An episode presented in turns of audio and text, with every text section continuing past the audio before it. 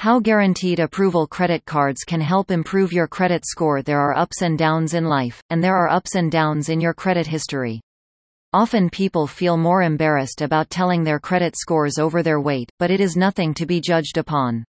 A good credit score might let you have any type of credit at an attractive interest rate but there is always a silver lining for people with an average to low credit scores. A low credit score isn't something which is irreversible. You can always work on your credit score and help it improve by exercising control and following some credit hacks and tricks. Look for cards that will give you a high credit limit by increasing your credit limit you are decreasing your credit utilization ratio.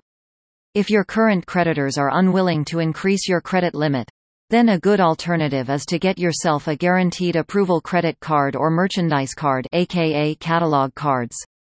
Oftentimes these cards will come with a credit limit of $1,000 and above. What is a guaranteed approval credit card These cards are called guaranteed approval because most of the issuers do not pull your credit in order to approve you. You are probably asking yourself why would they approve you, and give you a high credit limit without checking your credit. Unheard of. The reasoning is simple, it is tied to a specific catalog and can only be used to buy goods from that catalog. These catalogs tend to have a wide variety of merchandise. From home goods to electronics. Some even have laptops. And you can use this sort of card to buy things out of that catalog. You will not be able to use it anywhere else. How can you rebuild your credit using one of these cards? You need to make sure the card will be reported to the credit reporting agencies. Some of them will submit to all three. Some to one or two only. Some even to only one.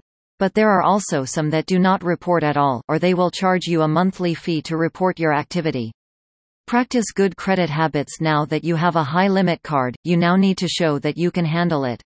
Your regular credit card company may have declined your credit limit increase because they were afraid you were not capable of handling a large credit line. A larger credit limit means a bigger chance that you won't pay.